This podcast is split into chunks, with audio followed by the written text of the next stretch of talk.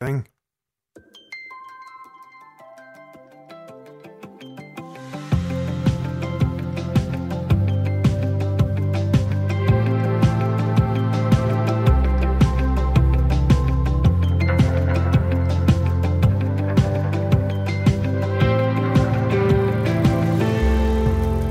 har nemlig tændt for Radio fire Morgen. I studiet er Dagmar Iben Østergaard og jeg selv, Christian Magnus Damsgaard. Godmorgen. Det er tirsdag den treogtyvende marts, og dermed jo også deadline for den langsigtede genåbningsplan, som regeringen havde lanceret, at man ville være i mål med senest i dag. Og det skete også. I aftes klokken halv tolv, der meldte regeringen og en lang, lang, lang række partier ud, at nu ligger der altså en plan for, hvordan Danmark skal genåbne igen. Så det er altså også en tirsdag, hvor vi står op til noget, vi kan kalde... Vi kan i hvert fald ane et lys for enden af en nedlukningstunnel, ikke? Og når vi så er kommet over påskeferien, fordi de restriktioner, som vi kender øh, nu, de gælder i hvert fald til og med anden påskedag. Når det så bliver tirsdag den sjette april, dagen efter anden påskedag, ja, så begynder Danmark så stille at lukke op. Det betyder blandt andet, at grundskolen kan åbnes igen for femte til ottende klasse. De kan vende tilbage med halvtreds procent fysisk fremmøde, altså hver anden uge. Og det er altså dem, der lige nu får udendørsundervisning en gang om ugen. Ja. Så er ungdoms- og voksenuddannelserne, de er altså også tilbage hver anden uge. Så er der nogle studerende på de videregående uddannelser, som vender tilbage på, på halvtreds procent og andre på, på tyve procent. Og så er der jo også de liberale erhverv. Så kan vi alle sammen blive klippet igen. Eller få en tatovering, hvis det er det, man brænder for. Og det er altså... De, de her forskellige faser af, af genåbningen, den kommer vi altså til at uh, tale meget mere om i dagens uh, Radio fire Morgen. Uh, jeg kan lige sige, der i forhold til genåbningen af de liberale erhverv, så kommer der altså også til at være krav om uh, mundbind, og også det her coronapas, som vi hørte Henrik Møring tale om i, i nyhederne for kort tid siden. Altså enten skal man fremvise dokumentation for, at man er blevet vaccineret, at man har haft coronavirus, Eller, eller, at man har man har, test. eller at man har en negativ test, lige præcis. Og den skal er, være maks tooghalvfjerds timer gammel, ikke? Lige præcis. Øhm, så sker der en lille genåbning igen fra den trettende april, og så igen den enogtyvende april, sjette maj. Og vi skal nok komme meget mere i dybden med, hvad der ligger i de forskellige genåbningsfaser. Det vi i hvert fald kan sige, det er, at sådan helt ude i, i horisonten, som Henrik Møring også var inde omkring i nyhederne, det er altså, at når de ældste og de sårbare borgere... Øh, over halvtreds år, der ønsker det, har fået første stik med, med coronavaccinen, så er risikoen for dødsfald og overbelastningen af sundhedsvæsenet på grund af corona øh, så lav, eller den vil i hvert fald falde meget markant, og det betyder altså, at øh, der kan samfundet øh, genåbnes i en, øh, en rimelig stor grad. Der vil godt nok stadigvæk være nogle restriktioner, lyder det, i forhold til... Øh, arrangementer med risiko for, for superspredning, altså større arrangementer. Og nattelivet vil der også være nogle restriktioner på, øh, forventeligt i hvert fald, og så er der også nogle øh, rejserestriktioner, som fortsat vil gælde. Men i hvert fald øh, hver anden uge, cirka fra øh, den sjette april, så vil der være øh, nye lempelser af, øh, af restriktionerne her i, øh, i Danmark. Og dermed, godmorgen. Du lyder til Radio fire Morgen. Klokken er blevet otte og et halvt minut over seks. Vel mødt.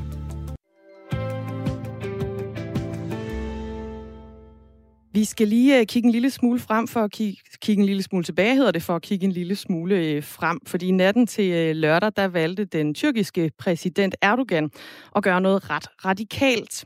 Uden om parlamentet og i et præsidentielt dekret, der meldte han sit land ud af det, der hedder Istanbul-konventionen.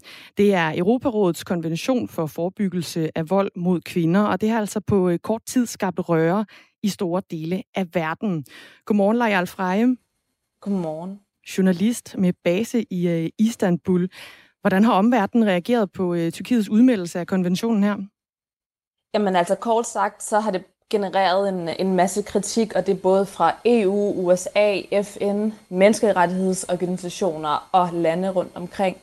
Altså Istanbul-konventionen, det er jo den her tilkendegivelse fra alle medlemslandene om, at de i enighed øh, vil forbedre kvinders vilkår. Tyrkiet har i forvejen et ret kendt problem med kvinders rettigheder. Altså ifølge F N så oplever otteogtredive procent af kvinder i Tyrkiet vold på et eller andet tidspunkt i deres liv. Det er altså over hver tredje kvinde. Så når Tyrkiet de melder sig ud, så sender de jo det her budskab om, at jamen, vi er ikke interesseret i hvert fald på international plan at samarbejde om, om de her problemer. Og det er så det, som har genereret den her ret massive kritik. Altså bare i går, der var den amerikanske præsident Biden ud at sige, at øh, den her beslutning, den er dybt, dybt skuffende. Generalsekretæren for Europarådet har kaldt beslutningen for decideret ødelæggende. Øhm, altså E U-kommissionen oh, undskyld, øh, E U-kommissionen har været ude at sige, at øh, jamen, altså, det her system, det er meningen, at det skal beskytte kvinder, og de står nu svagere. Øhm, både Tyskland og Frankrig og en masse andre lande har været ude at kritisere det. Og så har der været øh, en kommentar fra vicepræsidenten for E U-kommissionen, Josep Borrell, som jeg egentlig synes er den mest interessante kommentar. Han siger, at det her det er et decideret farligt budskab at sende til øh, omverdenen. Vi kan lige sige, at Istanbul-konventionen den blev til i to tusind og elleve i Istanbul, og der kommer jo også navnet. Og Tyrkiet var det første land til at underskrive den. Siden der har over femogfyrre lande tilsluttet sig, og indtil videre der er Tyrkiet det andet land, der melder sig helt ud af Istanbul-konventionen. Sidste sommer der meldte Polen sig nemlig ud af, af Istanbul-konventionen, og Ungarn de besluttede at stoppe en fortsat implementering af, af den her konvention. Du siger, at vicepræsidenten for, for E U-kommissionen, Josep Borrell, han kalder det for et farligt budskab. Hvad mener du med det? Eller hvad mener han med det, hedder det? Altså, der ligger jo det i det, at, at når, når landene de skriver under på sådan nogle her konventioner, så, øh, så forpligter de sig. Og når først lande de begynder at trække sig fra aftaler, øh, de har lavet med en masse andre lande, så risikerer man jo, at internationalt samarbejde begynder at bryde sammen. Øh, altså man, det er sådan et signal om, at jamen, det her, de her aftaler, vi forpligter os til, de er, de er ikke noget værd. Øhm, og Borrell han bakkes jo sådan set også op af U N Women, som har været ude at sige, at jamen, altså, det er jo solidariteten blandt lande, som skal, altså, som skal styrke de her internationale konventioner. De har været ude at sige i forbindelse med, at Tyrkiet har trukket sig fra Istanbul-konventionen, at jamen, altså, vold mod kvinder er en skyggepandemi i, i hele verden, og den eneste måde at få bukt med det på, det er gennem de her internationale konventioner. Og det er jo så det, som Tyrkiet meget tydeligt har været ude at sige nu, det gider vi simpelthen ikke være en del af. Og hvorfor er det Tyrkiet, de har valgt at melde sig ud? Jamen, altså, der skal man kigge på det indrigspolitisk. Det er, det er der, man kan finde de bedste årsager. Altså, det er jo ikke første gang, Tyrkiet har talt om at melde sig ud.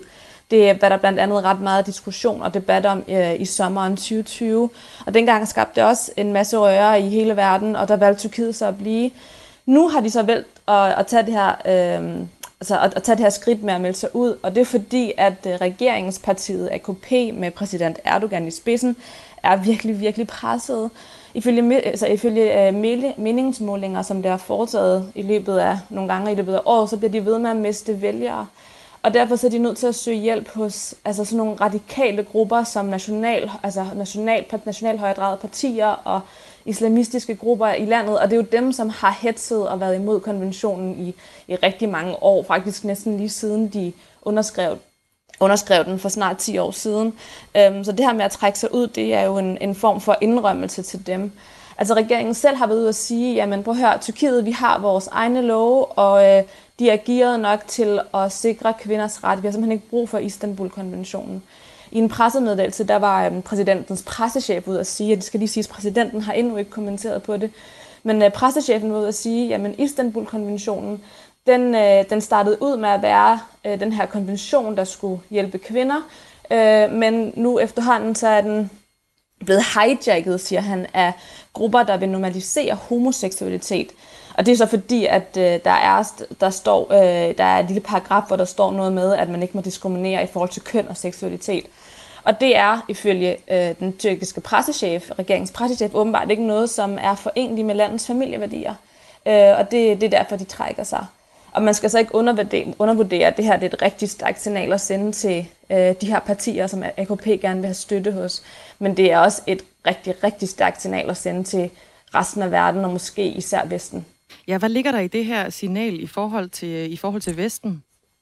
Jamen, altså, det er et kæmpe udenrigspolitisk signal at sende, øh, og det handler om, at Tyrkiet øh, siger, jamen prøv at høre, øh, vi vil gerne bestemme selv, og vi er ligeglade med, hvad I synes. Øh, Og så skal det jo også ses i lyset af en masse andre træk, som Tyrkiet har foretaget det seneste stykke tid. Altså vi skal ikke så langt tilbage i tiden, før vi så, at Tyrkiet skabte røre over olieboringer i Middelhavet, som de var i en konflikt med Grækenland over. De har lige været i krig i Armenien, og for nogle måneder tilbage, der kan de fleste nok også godt huske, at Tyrkiet øh, troede med at åbne sine grænser, så flygtningen i landet bare kunne rejse videre med E U. De er godt i gang med at udvikle deres eget droneprogram, så de er ved at blive en dronemagt. De flytter ret offentligt med Kina, øh, mindre offentligt med Rusland. Så det signal, de sender, er jo, altså de siger, vi er ligeglade, og vi gør, hvad vi vil. Altså Tyrkiet, det var, det var det første land til at underskrive Istanbul-konventionen, og dengang, der var det jo lidt et andet signal, de gerne ville sende. Dengang ville de gerne vise E U, og de var villige til at tage de her beslutninger, som gør Tyrkiet mere forenlige med europæiske værdier, fordi de gerne ville være en del af E U. Nu gør de de modsatte. Øhm, og de prøver engang på at skjule det. Og det er ikke, fordi Tyrkiet har været ud og sige direkte, prøv her, vi gider egentlig ikke rigtig være en del af det europæiske fællesskab mere. Men, men de her træk, som de, altså, som de tager, det peger måske på, at de ikke længere er villige til at gøre, hvad der skal til for at få medlemskab i E U. Ja, Tyrkiet er jo en af E U's største samarbejdspartnere blandt, øh, blandt nabolandene, og samtidig også et fast medlem af NATO. Så hvor står forholdet mellem Tyrkiet og den, og den vestlige verden nu, Lajal Frejem? Altså præcis, hvor det står, er jo, er jo svært at svare på, og Tyrkiet har jo, som, som jeg lige har sagt, øh, skadet sig lidt ud, eller hvad man skal sige, øh, det seneste stykke, stykke tid. Man har brug for Tyrkiet, fordi det er så magtfuld en NATO-partner, men Men forholdet er i hvert fald ikke rosenrødt øh, overhovedet. Tyrkiet bliver ved med at gøre ting, som, som E U og, øh, og, og NATO, mange NATO-allierede synes er, er helt, helt forkert. Så spørgsmålet er, om, om forholdet ikke altså, svækkes nu, hvor de opfører sig på den her måde. Lajal Freje, tusind tak, fordi du var med her. Journalist med base i Istanbul, altså om, at Tyrkiet har meldt sig ud af Istanbul-konventionen, som er Europarådets konvention for forebyggelse af, af vold mod kvinder. Klokken den er seks sytten. Efter at have forhandlet siden klokken tolv ved middagstid, der blev partierne i Folketinget sent i går aftes enige om en plan for en langsigtet genåbning af Danmark. Alle partierne med undtagelse af Nye Borgerlige er med i aftalen, og statsminister Mette Frederiksen fra Socialdemokratiet, hun præsenterede aftalen sådan her. For det første en fortsat udfasning af restriktionerne med det overordnede mål, at det danske samfund med få undtagelser er åbent, når alle over halvtreds er blevet tilbudt en vaccine. Indtil da, der åbner vi gradvist med fjorten dages øh, intervaller. Efter påske kommer alle børn og unge tilbage i skole og uddannelse i et eller andet omfang, og de liberale erhverv kan åbne op. For det andet så indfører vi krav om coronapas. Det betyder blandt andet, at hvis man skal til frisøren, og det er der mange, der efterhånden begynder at trænge til, så skal man have et coronapas med, der viser, om man enten er vaccineret, om man er testet negativ, eller man har en overstået infektion, altså om man har været smittet tidligere. Fra slutningen af marts, der vil appen Min Sundhed fungere som et, et simpelt coronapas, indtil en, en mere avanceret og brugervenlig app bliver lanceret, lyder det i partiernes aftaletekst. Og selvom aftalen om genåbningen har lavet vente på sig, så var det altså en tilfreds partiformand for Venstre, Jakob Ellemann Jensen, som talte i går. Det har været vigtigt for Venstre at få sådan en plan, dels for at få rykket nogle ting frem. Vi havde gerne set en tidligere åbning af mange ting, men primært for at få et perspektiv. Vi mener altså, at der er brug for et lys for enden af tunnelen, og det håber vi, at vi kan give med den her aftale. I aftalen der er der altså tilføjet en, en såkaldt solnedgangsklausul på anvendelsen af coronapasset inden for, for Danmarks grænser. Om knap en måned, altså den enogtyvende april, der åbnes store indkøbscentre, udendørsservering og indendørs idræt for børn under atten. To uger senere, altså den sjette maj, der må vi få serveret mad og drikke indendørs og gå i teater og biografen. Derudover så kan voksne over atten også få lov til at røre sig til indendørs idræt. Formanden for Dansk Folkeparti, Christian Thulesen Dahl, var efter forhandlingerne også en tilfreds politiker. Og så var han heller ikke sent til at give sig selv et lille klap på skulderen, kan vi sige.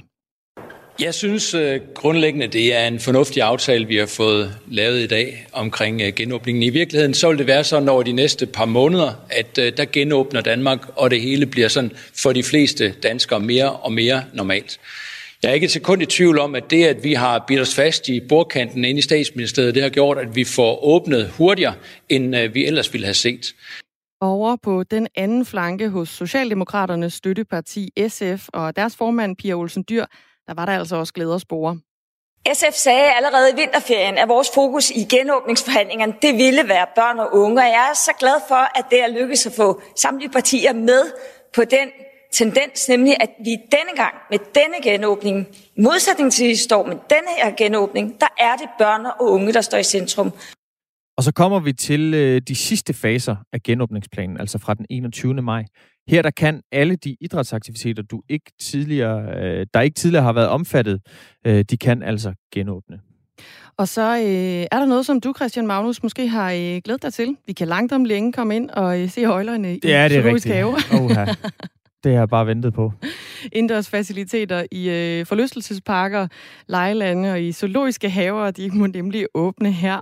Øh, og sidst, men ikke mindst, så må daghøjskoler og aftenhøjskoler også åbne. Til aller, aller sidst, når borgerne over halvtreds år, der altså ønsker coronavaccinen, har fået øh, sit første stik, så regner Folketingets partier med, at øh, samfundet stort set kan øh, genåbnes helt. Dog vil der altså formentlig stadig gælde nogle restriktioner. Det er for eksempel i forhold til større arrangementer med risiko for superspredning, hedder det, og, øh, og rejser til udlandet. Og så er der også lidt omkring nattelivet, der stadigvæk lige bliver holdt lidt tilbage. Og imens at øh, politikerne de var i fuld gang med at forhandle genåbningen af Danmark på plads øh, sent i går aftes, så besøgte vores øh, reporter Anton Ringdal et værtshus. Et værtshus, som jo øh, er rykket godt, godt tilbage i køen, i hvert fald øh, i forhold til den her langsigtede genåbning af, af Danmark. Der kommer stadig til at gå lidt tid, før man kan komme ind på et øh, snavsigt, brunt værtshus og få en fadøl og en smøg, hvis man er til det. Anton Ringdal, han øh, tog ind på Café Runddelen ved Nørrebro i København, hvor han mødte ejeren Kjell Hilmar Hansen, som altså på det tidspunkt, der vidste vi jo ikke, hvordan den her plan ville komme til at se ud. Men Kjell, han håbede altså virkelig på, at han snart kunne få en, en genåbningsdato for sit værtshus. Prøv at høre med her. Vil du ikke prøve at give mig en lille rundvisning her jo. Af dit uh, sted? Vi kommer ind i, uh, i, i vindfanget. Der har vi uh, en traditionel uh, lang bar på venstre side med, med vores fadelsanlæg og vores uh, spiritusflasker. Um, ja, meget traditionelt med lidt gamle bedler og nogle ting. Til højre har vi vores uh, rygekabine. I har jo stor vinduesparti herude til, til runddelen. Der er nogle, øh, nogle mennesker uden foran din øh, bar her. Er det øh, stamkunder? Nej, en af dem er faktisk en af mine tjenere, og to af dem er stamkunder. Ja, det er fuldstændig korrekt. Der er nogen, der har mødtes udenfor her under coronaen, bare for at få en eller anden form for, for social samvær. Så kommer vores spillemaskiner, helt traditionelt. Øhm, og så kommer vi ind i, i hovedlokalet. Og når man kigger rundt, altså, så ser der jo øh, rimelig nydeligt ud. Stolene, de, de står jo nede. Det gør de. Kan man sige. Altså, hvis, øh... Så det ligner ikke, at der er sådan er pakket ned på den måde? Nej. Og man kan høre, altså der er jo ekko herinde. Åh! Desværre, det er ja. Et tomt værtshus. Ja, altså jeg vil sige, at, at hvis de finder ud af øh, det her berømte møde, de startede klokken tolv i dag, øh, at, at vi kan åbne om et kvarter, jamen så åbner jeg om et kvarter. Er det derfor, de står sådan her stolene? Nej, det er det ikke, men vi håber jo stadigvæk på, at vi får lov at åbne før juni. Og jeg siger med vilje håber, for jeg tror det ikke. Men øh, vi vil ikke. Det skal ikke se alt for lukket ud, fordi vi er trods alt lige ud til Nørrebros runddel med nogle ret store vinduer. Og øh, det kan godt være, at Danmark er lukket ned, men vi må godt lade som om, at vi har et liv. Kan vi sætte os i en øh, bås? Det kan vi sagtens. Så jeg tager lige min øh, øl med her. Hvor tit går du herind? Under coronaen? Ja, det, ja, det er næsten dagligt. Altså, jeg, jeg tror, de fleste, øh, der kender værtshuset, ved, at jeg selv bor lige ovenpå. Så jeg kan faktisk ikke undgå at gå forbi hver dag. Og lige nu, der sidder politikerne jo og diskuterer, ja. Hvad skal der ske med dig, hvad skal der ske med Danmark, hvad skal der ske med det meste af samfundet. Hvordan bliver det ligesom at altså, finde ud af, hvis der kommer et, øh, et facit på det, når du kan åbne op? Altså jeg vil sige, jeg er glad for, at du siger, hvis der kommer et facit i dag, fordi det er jeg ret sikker på, det gør der ikke. Der er ingen tvivl om, at uanset hvad, så vil vi få en ordentlig karetrækker der. Fordi vi er de sidste. Det tror jeg, alle er enige om. Det kan godt være, at vi skal være de sidste. Det har jeg ikke forstand på. men jeg vil godt have datoen. Jeg tror, at værtshusene, at vi, øh, vi vil få en skuffelse, men så har vi, og det er det meget positive, så har vi en dato at arbejde hen imod. Og hvordan har uvidsheden været? Altså, at du ikke har haft nogen øh, dato? Man, man kan vel lidt sammenligne med øh, almindelige lønmodtagere, øh, håndværkere i øjeblikket, hvis de ikke vidste, om de skulle møde i morgen, eller i overmorgen, eller bare fik at vide, du må ikke møde på arbejde, du er tvangslukket, vi ved ikke, hvor meget du får i løn, om du får din løn, eller hvornår du får din løn. Så uvidsheden har jo været øh, umenneskelig er et hårdt ord, men det er der, vi er nu. Altså, hvis vi får en dato i dag, så tror jeg, at, at, at som, som, så, så bliver rødvinskontoen en lille smule større. Det tror jeg. Hvis de i aften de kan melde ud, at jeg må åbne x antal dato, og der er sådan en rimelig sikkerhed for det, så har jeg noget at arbejde hen imod. Så ved jeg, hvornår at mine lokaler og mine medarbejdere og jeg selv i al beskedenhed skal stå knivskarpe. Er du spændt på det? Jamen altså, hvis jeg bliver meget mere spændt, så knækker jeg ryggen. Og hvad, altså, kan man sætte musik på på jukeboxen der? Hvad nummer kunne du tænke på? Jamen, så vil jeg gerne høre øh, Johnny Madsen med Stjernenat. Ja. Det er der en af mine venner, der, øh, der altid spiller, når vi er på værtshus. Stjernenat, og målet flyver fri, og tusinde tanker lever nu, og slår alle ben. Skål!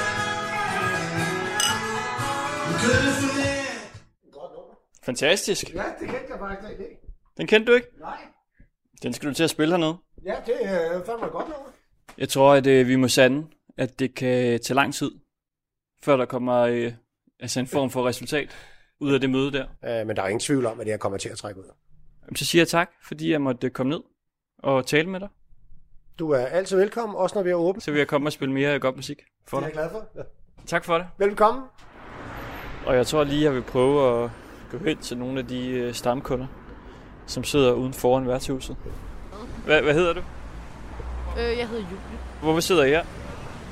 For at kunne have en samtale med hinanden og for at kunne... Ja. Så når I så sidder her uden foran, er det så på en eller anden måde lidt ligesom at være på værtshus? Altså jeg ved godt, det ikke er det samme, men giver det sådan lidt, lidt det samme følelse, eller hvad? Nej, det gør det aldrig, men det er nu gør det ikke koldt, ikke? Det er med nogle kendte ansigter, ikke? Altså, nogen man altid har siddet og smilt til og lige spørger. Det er altså lidt et, et værtshus. Altså, det, det er jo lidt ligesom en familie, ikke?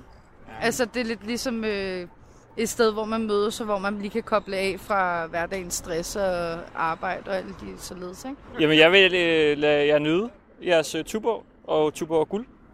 Tak for det.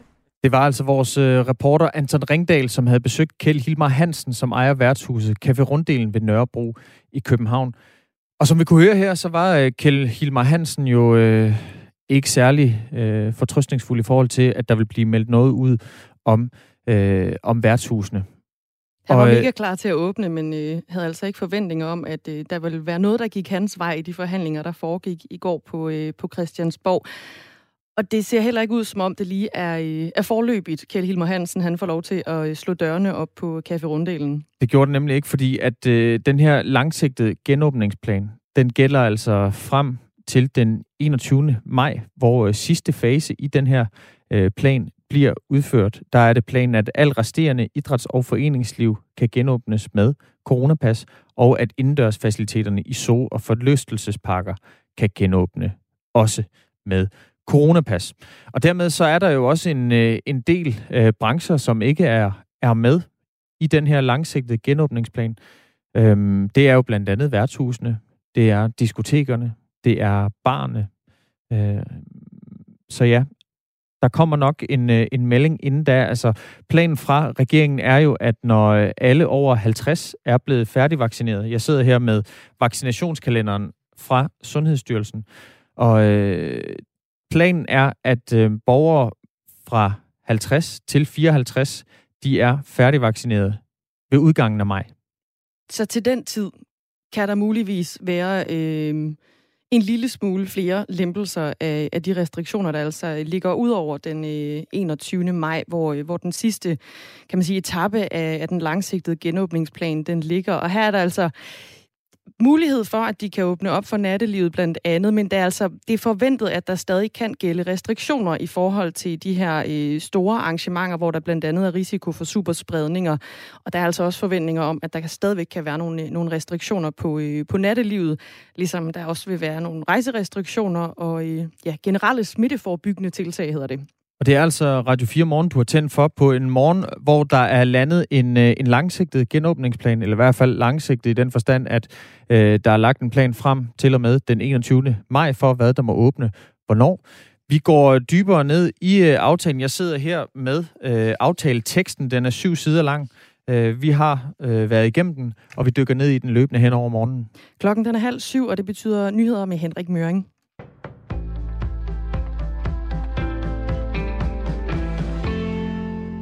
En bred politisk aftale om genåbningen sender flere børn og unge tilbage i skole efter påske. Desuden kan liberale erhverv som frisører også genåbne for borgere, der er vaccineret eller har negativ coronatest. Aftalen sikrer, at blandt andet eleverne i femte til ottende klasse kan komme mere i skole fra den sjette april. Helt præcis halvtreds procent af tiden med fysisk fremmøde hver anden uge. Det samme gælder ikke afgangselever på ungdomsuddannelser. Alle sammen kommer tilbage. Det tror jeg betyder, at folk begynder at glæde sig. At, at madpakkerne bliver smurt, og skoletaskerne bliver pakket. Sagde S F's formand Pia Olsen Dyhr sent i aftes. Det tror jeg, der er rigtig meget forventning i, men også, at, at det giver en tryghed i dagligdagen, når man nu ved, at man skal se sine kammerater. Af aftalen fremgår det også, at alle afgangsstuderende på videregående uddannelser med mange praksiselementer kan vende tilbage med halvtreds procent fysisk fremmøde. Øvrige studerende på videregående uddannelser kan vende tilbage med tyve procent fremmøde.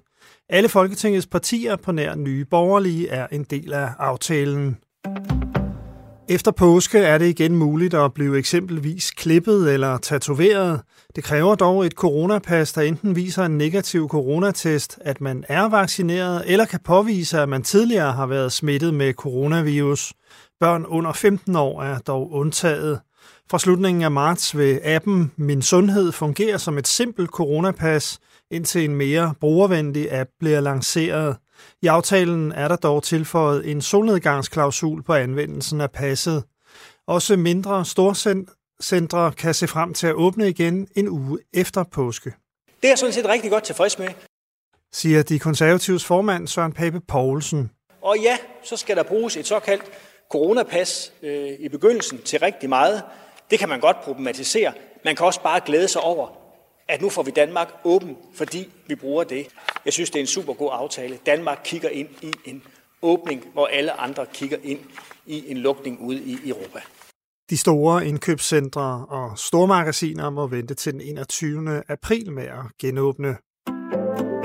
De fleste restriktioner vil blive ophævet, når alle over halvtreds år er vaccineret. Det ventes at ske i slutningen af maj måned. Det siger statsminister Mette Frederiksen om den langsigtede genåbningsplan, som også blev aftalt i går. Vi har nu en bred politisk plan, der giver danskerne mere af hverdagen tilbage, men forudsætningen for, at den plan kommer til at holde, det er, at vi alle sammen, hver for sig og tilsammen, bliver ved med at gøre alt, hvad vi kan for at holde smitten ned lidt tid endnu.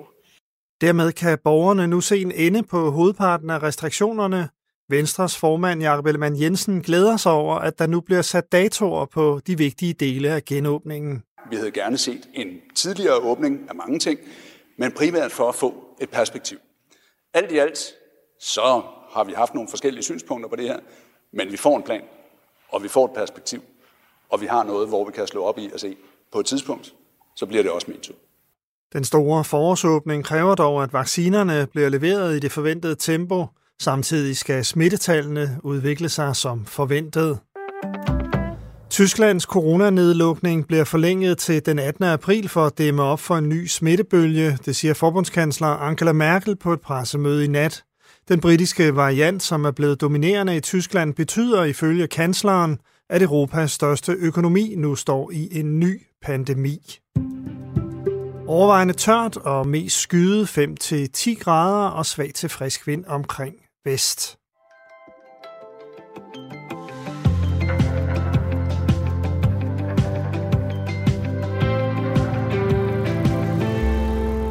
Godmorgen og velkommen indenfor til Radio fire Morgen. Det er det, du har tændt op for. Og i studiet sidder Christian Magnus Damsgaard og Dagmar Iben Østergaard. På en morgen, hvor der jo er landet en, en langsigtet plan for genåbningen af Danmark. Vi har fået et par sms'er. Tak for det. Bliv endelig ved med at skrive ind. fjorten fireogtyve er nummeret. Du starter din besked med R fire, og så et mellemrum, og så din besked. Vi har fået en sms fra øh, en, der spørger, skal man have en telefon til ti tusind kroner for at komme på holdet, eller kommer der også et papirpas? Og det er vel en henvisning til, at øh, der er jo landet en langsigtet genåbningsplan, og der er altså nogle steder, hvor man skal have det her øh, coronapas for at øh, kunne deltage i festen, hvad vil jeg sige. Og det, øh, det som der henvises til, det er jo, om øh, man skal altså have en, et svar, en digitalt svar. Øh, sådan en coronapas-løsning der. Og der står i aftaleteksten på første side, at aftalepartierne er enige om, at færdigvaccinerede borgere, som ikke anvender de digitale løsninger, skal have en let og ubureaukratisk adgang til at kunne dokumentere deres vaccination. Det kan for eksempel sikres ved, at vaccinationspasset tilsendes med fysisk post eller øh, efter gennemført vaccination. Øh, ligeledes så skal borgere, der ikke anvender de digitale løsninger, kunne anvende fysisk dokumentation for en negativ test. Så man skal ikke have en telefon til ti tusind kroner for at kunne komme på holdet. Det er dejligt at vide. Øhm, Daniel har også skrevet ind. Han skriver, godmorgen. Vedrørende åbning af liberale erhverv. Ved I, om man skal have coronapas, eller er testsvar nok? Og er der krav til, hvilken tekst, test, der er gældende? Vi kan i hvert fald sige så meget som, at der er nogle steder, hvor du skal have det her øh, coronapas.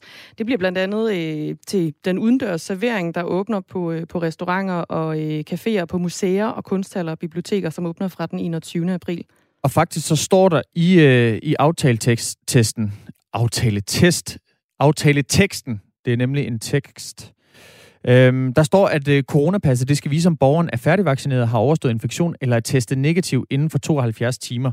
Og så står der i en parentes i aftaleteksten, at det er altså, at man kan bruge både en P C R og en antigentest. Børn under femten år er undtaget. Øhm, så man kan altså godt øh, dokumentere. Øh, det er i hvert fald nok til at få adgang til de ting, der, der genåbner, øh, hvis man øh, har fået taget enten en P C R-test, altså den i halsen, eller en antigentest, som er den i næsen. Og de begge to lige ubehagelige, synes jeg. Ja, men altså, det er, det er et nødvendigt onde, ikke? Det er et nødvendigt onde. Jeg foretrækker klart øh, hals, halsomgangen der, må jeg jo øh, ærligt indrømme.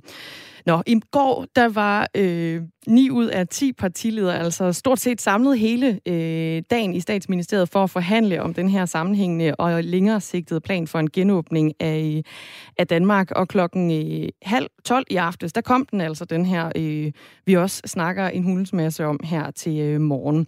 Og her der får du lige en øh, bid med statsminister Mette Frederiksen, som skitserer nogle af hovedpunkterne. En fortsat udfasning af restriktionerne med det overordnede mål, at det danske samfund med få undtagelser er åbent, når alle over halvtreds er blevet tilbudt en vaccine. Indtil da, der åbner vi gradvist med fjorten dages øh, intervaller.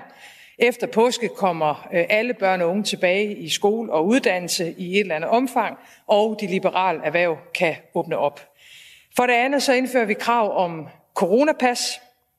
Det betyder blandt andet, at hvis man skal til frisøren, og det er der mange, der efterhånden begynder at trænge til, så skal man have et coronapas med, der viser, om man enten er vaccineret, om man er testet negativ, eller man har en overstået infektion. Og netop det her coronapas, det var jo lige præcis det, der fik Nye Borgerlige til at forlade forhandlingerne i Statsministeriet i går aftes. Vi taler med Lars Boje Mathiesen fra Nye Borgerlige, som kan gå lidt mere i dybden med, hvad det er ved ideen om coronapasset, som fik Nye Borgerlige til at trække sig. Han er altså med øh, mellem otte og ni. Men øh, først der skal vi omkring Jacob Brandt, som er administrerende direktør i S M V Danmark, der er brancheorganisationen for de små og mellemstore virksomheder i Danmark. Godmorgen. Godmorgen. Hvad siger du til den her overordnede plan, der ligger nu?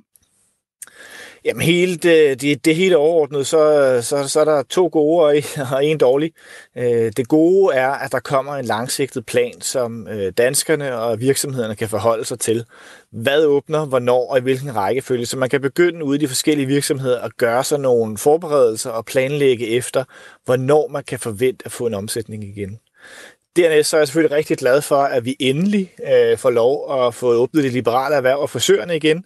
Øh, det har vi øh, ment har været en mulighed at gøre længe, men nu kommer der så endelig en, en åbning for dem. Det, der så er at, at den sure pille øh, i det her, det er, at det bliver med det her coronapas, som I lige har, har talt om. Og det synes vi lidt er en hund i en spil kejler. Og, ja, hvordan det skal vi lige have med her? Jamen, coronapasset, det vil jo kræve, at du enten er vaccineret, eller du for eksempel har fået taget en test. Øh, vi eller har ved, været smittet tidligere. Eller har været smittet. Det er heldigvis ikke så stor en del af befolkningen endnu, der, der opfylder det kriterie. Men øh, det, der er udfordringen, øh, det er, at danskerne skal lade sig teste, og spørgsmålet er, om de vil det. Øh, Vi kunne se på Bornholm, at på trods af, at man åbnede på Bornholm og sagde, at I er test for hele landet, så var det under halvtreds procent, der lod sig, der lod sig teste øh, på Bornholm. Så, så danskerne har en modvilje mod at lade sig teste hele tiden for at kunne få deres øh, liv tilbage. Og det vi simpelthen frygter, det er, at mange vælger at sige, at så kan det også være lige meget. Vi gider ikke at lade os, øh, lade os teste løbende to gange om ugen for at kunne komme på restaurant eller for at komme til frisøren. Og så får vi simpelthen ikke den omsætning ud i virksomhederne, øh, der er behov for. Og derfor øh, så, så bliver virksomhederne ved med, at vi er ramt af en krise, så længe der ligger sådan et kriterie om, at danskerne skal lade sig teste to-tre gange om ugen. Jacob Brandt, jeg bliver simpelthen nødt til at anholde det, du siger med, at danskerne har en modvilje mod at lade sig teste. Jeg sidder her med det der dashboard, som Statens Serum Institut de laver øh, over, hvor mange bekræftede tilfælde, der har været osv. de seneste fireogtyve timer. Og der skriver de altså også ind, hvor mange øh, coronatests, der er blevet foretaget i Danmark, altså på et døgn. Ja. Ja. Øh, og det var øh, to hundrede og tooghalvfjerds tusind fem hundrede og sytten prøver. Ja, men det er øh, heller ikke ret mange, hvis der er fire millioner danskere, der skal testes to gange om ugen. Det er jo det tal, du skal holde det op imod. Hvis vi skal have et normalt liv tilbage, for at du kan komme på restaurant, på café, til frisøren, øh, ned og spille indendørs håndbold, eller hvad søren du skal, mm. altså så skal vi jo op og teste øh, et eller andet sted mellem øh, fem og syv millioner øh, danskere øh, hver uge. Og, og, og det er jo fuldstændig vanvittigt tal, øh, både økonomisk, men også øh, de gener, det ligger danskerne i vejen for. Altså jeg tror, det skal måske nok kunne lade sig gøre i de store byer.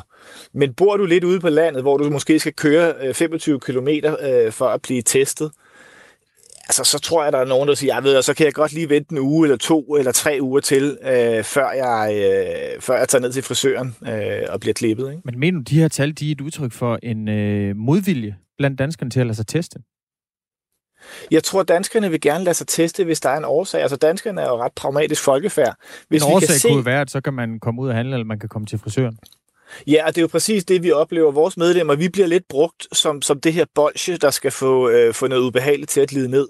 Altså, hvis du gerne øh, vil, hvis du, hvis du gerne vil være med i klubben, ikke Mulle, øh, skal lige spise skovsneglen. Mm. Øh, og, og det er lidt den øh, fornemmelse at sige, du vil, vi ved danskerne, de vil gerne til frisøren. Vi ved danskerne, de gerne vil på café og restaurant. Øh, men vi ved også, at der er en modvilje mod at lade sig teste sådan massivt hele tiden.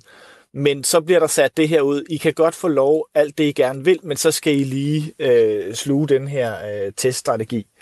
Og det, det, det bekymrer os. Vi synes, coronapasset har en, en god relevans i forhold til at få åbnet nogle af de her større arrangementer, natklubber, øh, rest, hvad hedder det, festivaler og andet, hvor mange danskere er sammen. Men for eksempel en frisør eller en restaurant, hvor du kan holde afstand, du kan have værnemidler, du kan spritte af. Øhm, og der er relativt få øh, til stede ad gangen. Altså, der er jo ikke mulighed for at lave sådan en superspreder-event. Og lige præcis ude hos frisørerne, der har de jo telefonnummer på alle deres kunder, så skulle der komme et bekræftet smittetilfælde, så kan man jo lave en utrolig effektiv smitteopsporing i løbet af kort tid. Det havde vi hellere set øh, end, øh, end den her... Øh, alle skal have en, en, et coronapas. Hvor mener du helt konkret, at man burde kunne færdes øh, frit uden øh, en negativ coronatest? Altså blandt dine øh, medlemmer, hvilke erhverv øh, mener du, det, at det er latterligt, at man skal have en, øh, en negativ coronatest for at få adgang til? Jamen, vi mener alle de steder, hvor vi kunne opretholde øh, det, som statsministeren tidligere har kaldt coronaens supervåben, afspritning, afstand, værnemidler. Det vil sige så øh, restauranter, øh, caféer, øh, bowlingcentre, øh, biografer, øh, frisøren. Altså, der vil vi kunne gøre det. Øh, der vil vi ikke behøve øh, at lægge det her oveni. Øh, men, men det har man så valgt politisk, og det må vi så leve med. Øh, derfor så er det selvfølgelig også positivt, at politikerne siger, at vi holder øh, hånden under virksomhederne ved at forlænge øh, hjælpepakkerne lidt endnu, Øh, fordi det kan godt være, at omsætningen ikke kommer tilbage hundrede procent fra, fra dag et, og det tror jeg bestemt ikke, den gør. Der er jo, altså, nogle af de her steder, der kan man jo for eksempel ikke holde afstand, som er kan vi sige, et vigtigt våben i, i at, at stoppe smittespredningen. Man kan jo ikke klippe hår med to meters afstand, eller servere en, en, en rets med to meters afstand. Netop i sådan nogle tilfælde giver det så ikke god mening, at man lige er, er dobbelt sikker. Jo, men altså, vi bliver også nødt til at kigge lidt på erfaringerne, ikke? Altså, vi, vi så for foråret, da man åbnede øh, frisørerne, der havde man øh, fra eksperternes side en forventning om, at smittetallet ville stige. Hvad skete, da smittetallet faldt? Vi har et tysk studie, som viser, at hos frisørerne er smitten, øh, smitterisikoen minimal. Vi har øh, Statens Serum Institut, som i sidste uge offentliggjorde nogle tal, som sagde, at hvis du åbnede øh, de liberale erhverv, så ville det medføre mindre end én smittet øh, ekstra per kommune. Øh, der er simpelthen en afsindig lille smittespredning hos for eksempel frisørerne, øh, fordi man kan tage de her værnemidler. Der er få øh, af gangen, ikke? Hvis der er en, der bliver smittet, så er det ikke sådan, at der er to hundrede, der bliver smittet, som følger det. Så, så den der spredningseffekt af, at der er få mennesker sammen, øh, det gør altså, at det er et, et, en af de mest sikre steder øh, at åbne. Og derfor så havde vi også gerne set, at for eksempel frisørerne, de bare kunne åbne, uden at skulle stå i døren og være, være politibetjent og tjekke, om folk nu har, har efterlevet en teststrategi. Men coronapasset, det bliver altså taget i brug fra den sjette april, og det skal vise, om man er vaccineret, om man er testet negativ inden for tooghalvfjerds timer, eller om man har været smittet med corona på et tidligere tidspunkt. Og det skal man jo så have med, det her coronapas, til for eksempel frisøren, eller til massøren, eller tatovøren. Jacob Brandt, administrerende direktør i S M V Danmark, der altså repræsenterer de her små og mellemstore virksomheder i Danmark. Er dine medlemmer klar til at skulle tjekke folks coronapas? Ja, selvfølgelig er vi det. Altså, det er jo det er en politisk beslutning. Øh, det lever vi med, øh, fordi det er det flertal i Folketinget har, har besluttet, og sådan er det. Øh, vi tager ja-hatten på og, og kommer videre. Det vi gerne så, det var, at politikerne så tog ansvar for det, vi synes, der skulle være det, der hedder et åben eller betalt princip. For de virksomheder, som stadig ikke må åbne, så så vi gerne, at man siger, kan du ikke åbne, jamen så betaler samfundet den, den fulde omkostning, du har, og ikke kun en del af den. Fordi der er stadigvæk meget store regninger, der lander på virksomhedernes bord. Så det vil være på sin plads, at samfundet sagde, godt, I får ikke lov at åbne endnu. Til gengæld, øh, så betaler fællesskabet selvfølgelig de fulde omkostninger, du har ved at holde lukket. Jacob Brandt, tak fordi du var med. Velkommen. Administrerende direktør i S M V Danmark, der er en brancheorganisation for de små og mellemstore virksomheder her i, i Danmark. Og vi har fået en øh, del øh, sms'er, mens vi interviewede øh, Jacob Brandt her. Øhm, der er blandt andet en øh, lytter, der skriver, godmorgen, han er fat i noget. Jeg lader mig kun teste for at komme til frisør. Så undværer jeg gerne caféer og lignende. Jeg gider ikke spille skattekroner på unødig test. Mette er virkelig glad for at bruge andres penge. Med venlig hilsen, Daniel. Vi har også fået en sms fra Silas, der skriver, jeg gider da ikke bruge min tid på at testes hele tiden. Jeg begyndte først at blive testet, efter mit arbejde begyndte at tilbyde test i arbejdstiden. Før det var jeg ikke testet i et år. Og så er der også en lytter, der har skrevet, han har fuldstændig ret. Vi er mange, der ikke vil testes bare for at blive klippet. Husk lige på, at en hel del af dem, der bliver testet, er de samme personer, der bliver testet igen og igen.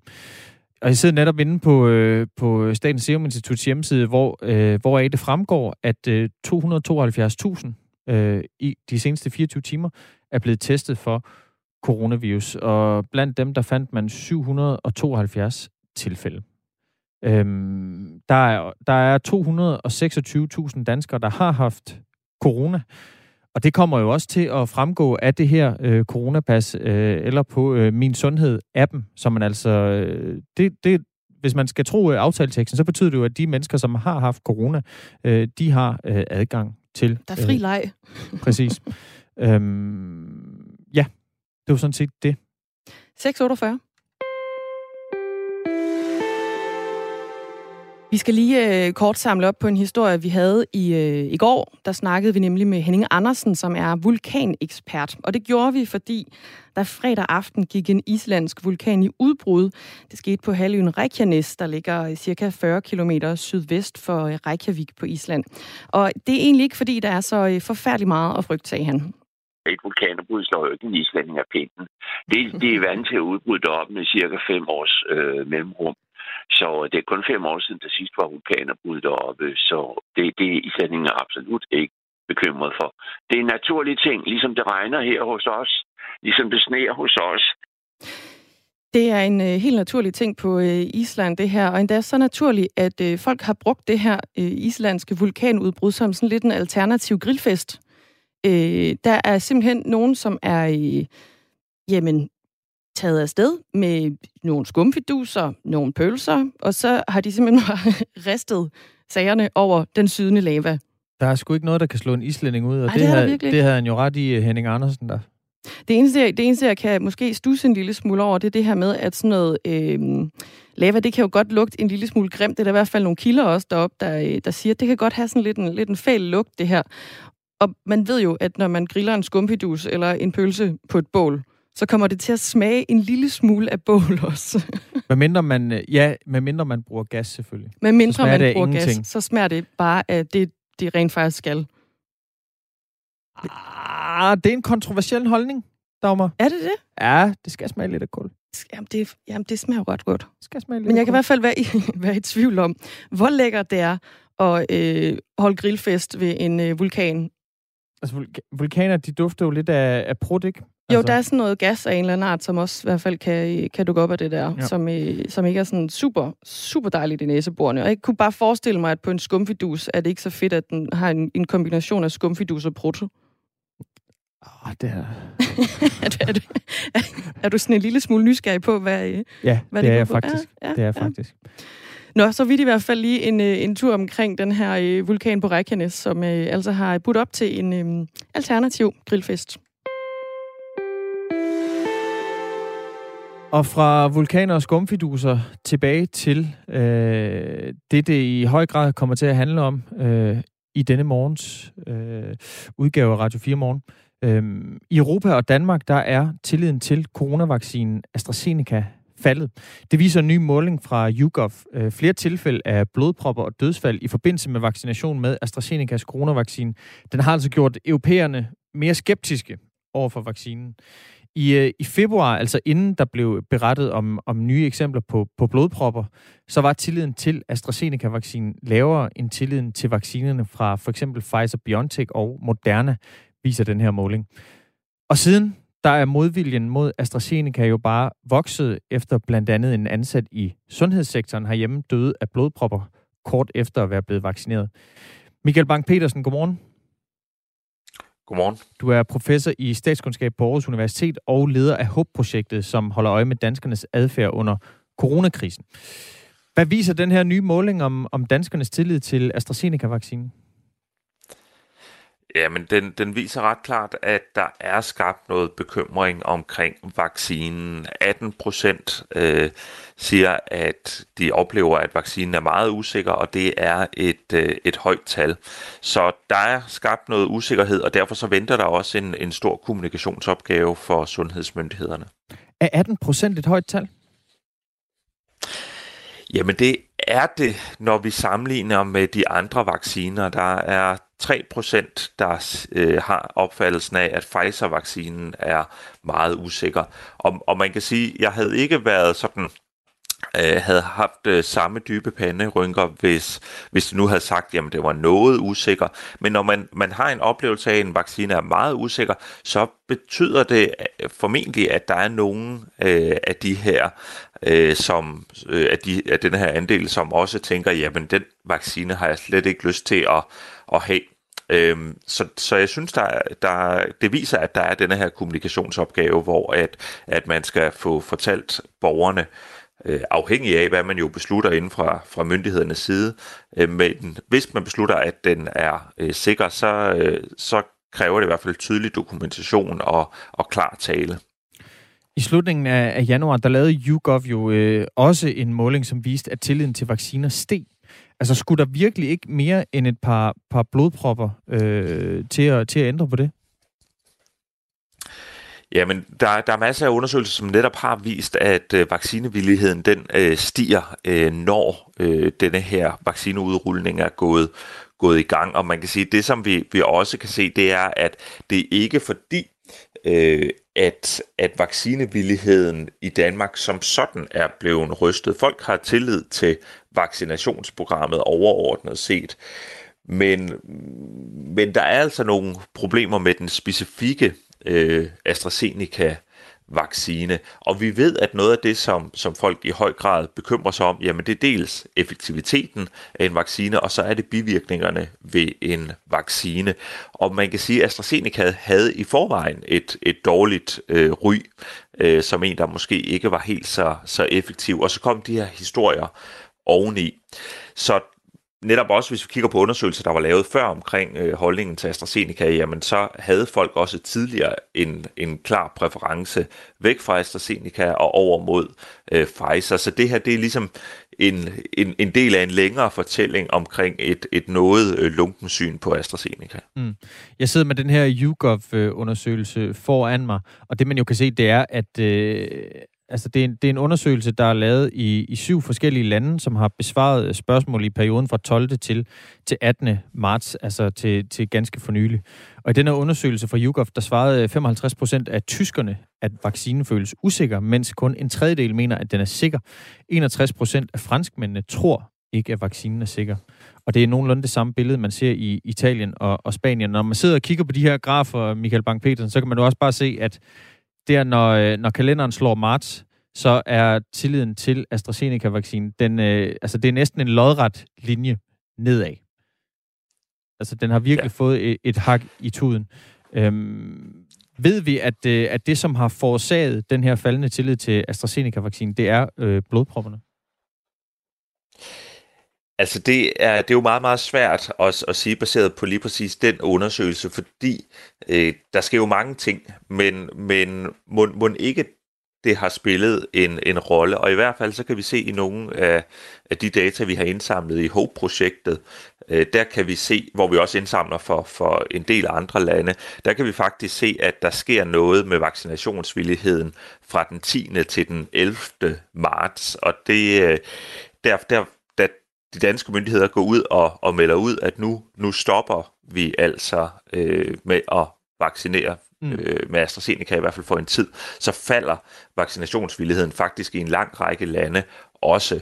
Så, så noget tyder på, at, at faldet altså sker lige præcis der omkring øh, ellevte marts, øh, hvor at det her det bliver øh, meldt ud. Så, så min formodning er, at der er en relativt tæt sammenhæng, men, men hvor meget af faldet, der præcis øh, handler omkring øh, øh, informationer om blodpropperne, eller om der har været andre informationer, i, der ligesom har cirkuleret i de pågældende lande, det er svært at sige. nitten lande har i, i sådan en, en kortere eller længere periode suspenderet brugen af AstraZeneca-vaccinen. Øhm, over hundrede og fyrre tusind danskere er allerede blevet vaccineret med AstraZeneca-vaccinen. Cirka fire hundrede og halvtreds indberetninger om formodet bivirkninger ved covid nitten-vaccinen øh, er altså blevet behandlet. De fleste er sådan kendte og, og forbigående bivirkninger, men i Danmark der har der altså også været ti indberetninger om, om blodpropper og herunder to dødsfald. Den faldende tillid til AstraZeneca-vaccinen, kommer den til at have indvirkning på danskernes sådan generelle villighed til at blive vaccineret? Det vil jeg ikke tro, at den får på, på sigt. Vi, vi kunne se i, i nogle af vores data sådan et lille dyk i sikkerheden omkring øh, tilliden til det overordnede vaccinationsprogram lige omkring der ellevte marts. Men overordnet set, så når vi ligesom sætter, sætter folk stolen for døren og siger, vil du have den vaccine, som du bliver tilbudt, jamen så er der treoghalvfems procent af befolkningen, der siger ja. Så på den måde, så tror jeg ikke, at, vi, at det her er noget, der kommer til at skabe langsigtede problemer. Også fordi, at man kan sige, sundhedsmyndighederne har så at sige skabt sig den bedst mulige platform for at kommunikere øh, med befolkningen, fordi de netop har meldt åbent øh, ud omkring de her ting, og det er noget, vi ved, der rent faktisk øger tilliden, altså når man kommunikerer øh, transparent. Så det vil sige, myndigheder, der har en mulighed og en platform for at forklare, jamen nu skal vi høre, hvorfor er det, at vi eventuelt tager AstraZeneca ind i programmet igen. Men der kan man sige, ja, det, det øger selvfølgelig tilliden til, til myndighederne, at man går ud og kommunikerer åbent, at vi lige nu undersøger den her konkrete vaccine. Men det, på den anden side, så kan man også sige, at det mindsker tilliden til, til i hvert fald den pågældende vaccine. Ja, det, det har du helt ret i, og derfor kan man sige, at det der også er vigtigt, det er, at, at myndighederne, hvis de tager den ind i programmet igen, i, i en eller anden form er, er klar om, hvad er det, vi har set i data? Hvad er det for øh, nogle, nogle forholdsregler, vi tager os? Eksempelvis S S I, der er ude i går og siger, jamen vi kommer til at foretage vaccinationerne på en lidt anden måde. Altså sådan, at man, man er også transparent omkring, hvad det er, undersøgelserne viser, og hvad for nogle forholdsregler, man har tænkt sig at, øh, at tage. Og så øh, vil jeg tro, at det kan få øh, dæmpet i hvert fald nogle bekymringer. Men jeg tror også, man skal gøre sig klart, at hvis man åbner for, at folk selv kan, kan vælge, hvad for en vaccine de vil øh, vaccineres med, jamen så tror jeg, at, at vi kommer til at se øh, et, et mere langsom, en mere langsom udrulning af vaccinationsprogrammet. Fordi så er der nogen, der vil sige, jamen, så venter jeg altså et par uger og satser på en Pfizer. Michael Bang Petersen, tak fordi du var med. Velbekomme. Professor i statskundskab på Aarhus Universitet og leder af HOPE-projektet. Klokken er syv.